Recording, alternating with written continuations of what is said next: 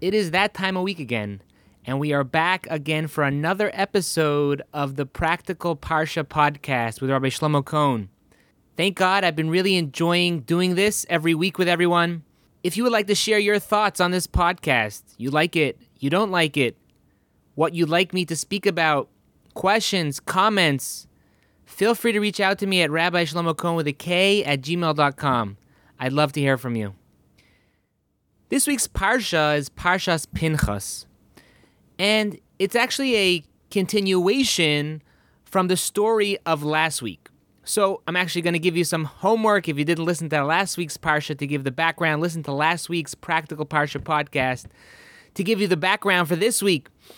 But last week we finished off the Parsha with Pinchas, the son of Elazar, ben, the son of Aaron HaKohen, slaying the leader of the tribe of Shimon, Zimri, because of the immoral act he's committing with the daughter of the, the king of Midian, Cozbi.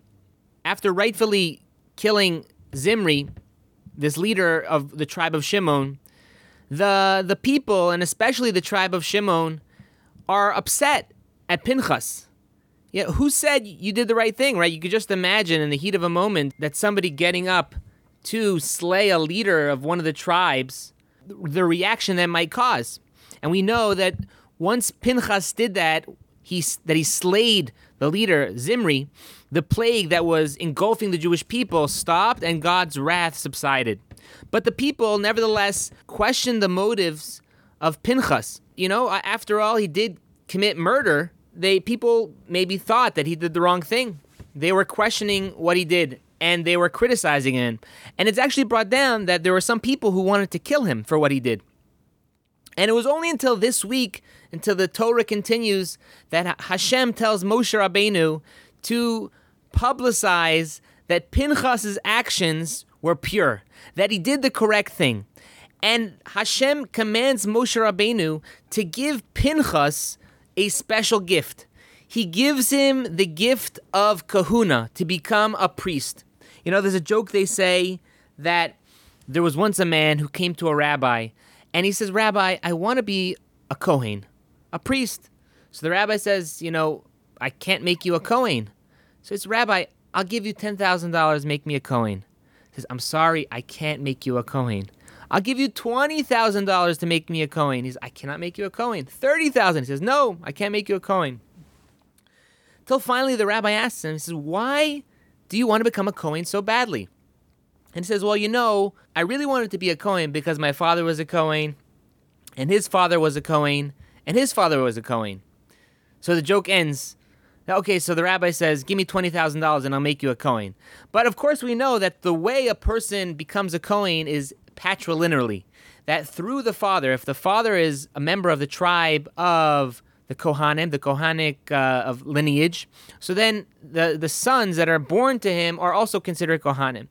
And Pinchas is the only person who ever became a Kohen after the fact. That even though he was a grandson of Aaron a Kohen, not all of Aaron's children and grandchildren became Kohanim. It was only after a certain point that God designated Aaron HaKohen, Aaron the high priest, did all his descendants subsequently become Kohanim for generations. And Pinchas was born before then. So therefore, he was not a Kohen until this point, that God gave him this present the, the gift of the kahuna, the gift of priesthood, which is, is associated with peace, right? We know that Aaron HaKohen is Ohev Shalom Verodef Shalom, that he, he searched peace, he loved peace, and he searched for peace.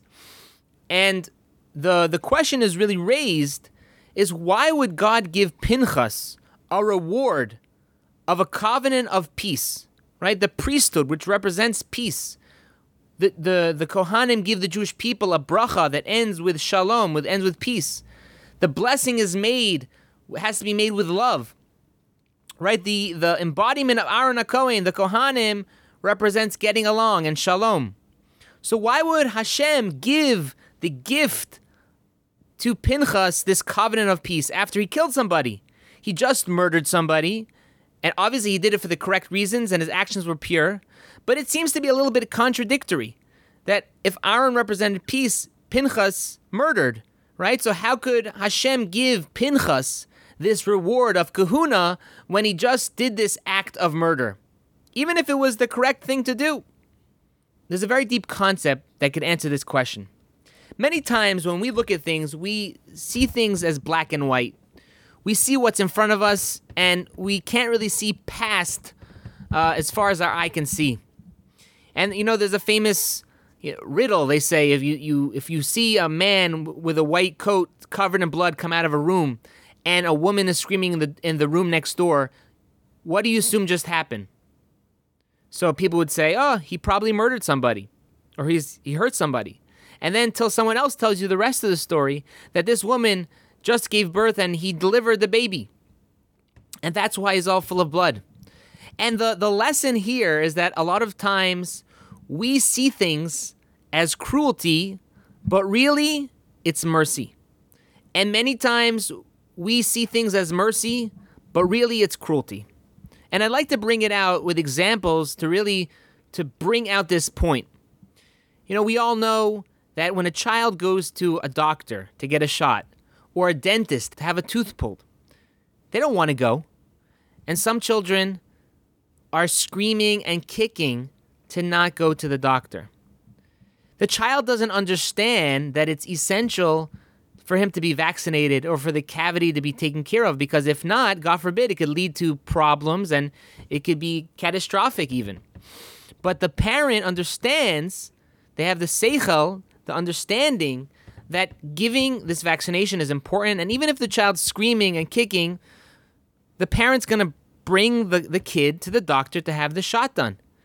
Bring the kid to the dentist to have the tooth pulled because it, it's it's intrinsic to the child's health. The child doesn't understand it, but the parent does. And that's one example where even though this kid is screaming and, and kicking, right, is the parent cruel for taking this child to the doctor, causing the child pain like that, that they have to get a shot in their arm, right? And if we could even take this to a more of an extreme case where a person goes to a doctor because they have to, you know, God forbid, have have a limb amputated. Is that is that considered cruelty that the doctor's cutting off a limb? It seems it seems horrible. No, it's not cruelty. It's mercy because if a person doesn't take care of that that that limb that has to be amputated, unfortunately, it could turn gangrene. It could infect the person and cause death. So that's just one example where things that we perceive as cruelty can is really mercy. And on the flip side as well, if we know somebody who is an addict and we could, you know, you could fill in the blank whatever type of addict the person is. And they want money to to fuel their addiction. They just please, I need a little bit of this drug to help me. Uh, just a little bit, just a little bit. And they're crying and kicking and begging. Please give me a few dollars. You know, I know that giving that money to that person is killing them. Even though they're crying to you right now, please and they're playing on your emotions they want you to give something to them so they could they could have their fix. They could you know get out of this painful situation whatever it is. You know that if you give to them in this situation you're just harming them. You're you're going to be hurting them. So that's on the on the flip side that we see something it looks merciful what you could be doing but it's really cruelty and the the lesson from this week's parsha is that pinchas he did the ultimate act of mercy. He saw what was happening to the Jewish people, a plague had broken out, and he knew exactly the reason why it happened. He had pure intentions, and therefore, by him killing Zimri, he acted with the with the the most sense of mercy. You know, on, it would be to the contrary. If he would sit still and not do anything, that would be cruel, because he saw what was happening, and in order to put an end to the plague, to put an end to God's wrath, he had to stand up and kill Zimri to stop everything and protect the Jewish people. Because he saw what was happening. And this is a very important ideal for a very important idea for us to internalize for ourselves that even if we see you know people might see things sometimes and say oh this is so cruel this is so we have to be able to to recognize what's true mercy and what's true cru- cruelty. And if I may add, it's very important for us to do this because if we don't recognize what is true rachmanus, which is the word for mercy in Hebrew, and what is true achzarius, which is cruelty in Hebrew. So then inevitably it's going to come out that we're going to waste the the the mercy that we have within ourselves on the wrong places. We only have a limited amount of emotions that each person has, and it's our responsibility to use it in the right places. So if we use the mercy, we have misplaced mercy in these situations where it's really cruelty. So it'll come out that at a time when we really need real mercy for a person, we're not going to have the emotional capacity to give it where it's supposed to be given. And this is just very important for us to remember this point. What is real mercy? What is real cruelty? To recognize what is what, so therefore we could put our emotions in the right places and be the best we can be. Another thought on this week's Parsha, which I wanted to share with everyone, is that we know after Pinchas is rewarded with the gift of the kahuna, with the gift of priesthood, Hashem commands Moshe Rabbeinu, God commands Moses to, to go to battle with the Midyanim to go to battle with the Midianites and harass them, to destroy them. And it's it's actually interesting if you look at the wordings of the verse, it seems a little bit harsh. You know, normally when the Jewish nation would go to battle, there would always be an option for that opposing nation to surrender, to lay down their arms, that it should not lead to unnecessary bloodshed. But in, in, in this case with the Midyanim, the command is very clear that the Moshe Rabbeinu is commanded Moses is commanded to go to war with the Midyanim. The questions that the commentaries ask is that is why is it that the Torah gives such a strong response to what the Midianites did to the Jewish people? The answer to that question gives us a important insight as to what's real and what is fake. You know, if we think about our lives for a moment and we knock on a table, right? I don't know if you could hear that if I just banged on my desk. Right? Is that desk real? So you'd say, sure, it's real. There's atoms in there and and there's particles and it's real. But I'm going to tell you today that the the desk is not real. So you're going to say, what does that mean? Are you crazy? There's, it's not real. So then what is real? So I'm going to tell you like this that when we talk about real and fake, something that is forever is real. So when it comes to the physical world, this desk, how long is it going to last for? 30, 40, 50 years, and then it falls apart, it breaks, it goes back into the ground. But when we think about our spiritual lives, our mitzvos that we do, the Torah that we learn, that's forever. We do a mitzvah, it's our credit forever. We learn Torah, it gets put to our account forever. So if you think about it in that way, it comes out that the spiritual things that we do are more important and more real than the physical actions that maybe manifest us that and, and the physical matter that surrounds us. And that brings us back to our question because what did the Midyanim try to do to the Jewish people? They didn't just try to kill the Jewish people. They they failed with that. But what they incited the Jews to do was to sin was to introduce idolatry to the to the children of Israel. And that sin of getting another person to sin is worse than actually trying to harm someone physically. I'm not minimizing the the actions that someone does to harm another that it's horrible, it's not good. But if you look at the two together, harming someone physically and harming someone spiritually, harming someone spiritually is way worse than harming someone physically. Because if someone is harmed physically, okay, they are harmed physically. I'm not saying it, it is bad and it is tragic, but at the same time, it's not forever. But if someone is harmed spiritually, that means they're forever, their eternity can be affected, which is much worse and much more severe. And over here, the Midianites were not just trying to do battle and to kill Jews, Rather, they were trying to do is ensnare them in sin, to get them to commit lewd and immoral acts, and to get them to, to, to do idolatry. And that's much, much worse than uh, a regular act of warfare. And that's why the commandment is so severe, this state of mind, also, as well, the, com- the commentaries explain that the Jews had this commandment to harass the Midianites because of what they did to the Jewish people, to, for them to realize, the Jews to realize that what they tried to do to them was extremely severe and and something that they should take note of. And the message for us is that we should realize the number one is the importance of not bringing down others.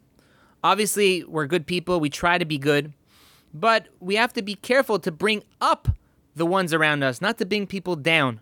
Because even if a person slips up, everyone does slip up. No person is perfect. We're in this world to make ourselves better. We have to make sure that the, our actions don't negatively influence the ones around us.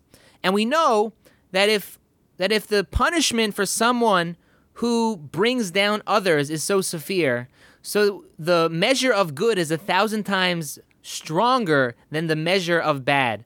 So if we get people to improve, we bring up the behavior of those around us, we make the world a more positive place, we get other we inspire others, we inspire others to do mitzvahs and learn Torah. So all the more so how how great is our reward uh, to do that. And this is just something we should keep in mind and remember every day of our lives. Number 1 is what's real and what's fake because we know that the spirituality, the Torah, the mitzvahs we do are forever. And Therefore, the importance, the focus on them is tremendous, and the responsibility we have, the realness of them, is, is something we need to remember. We need to be a positive role model, be a, a good influence for those around us to bring people up.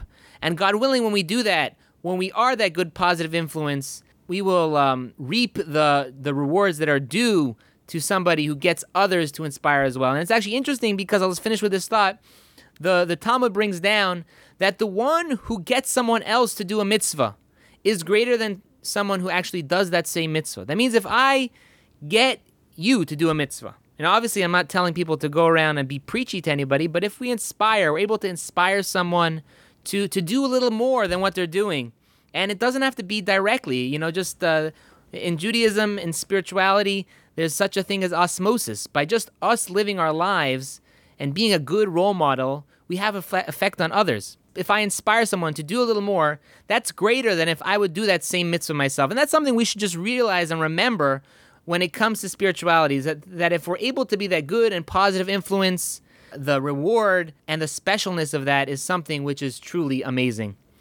That's going to do it for this week's podcast. If again, if you have any questions or comments, please feel free to send me an email at rabbi with a K at gmail.com. I'd love to hear from you. Have a great day.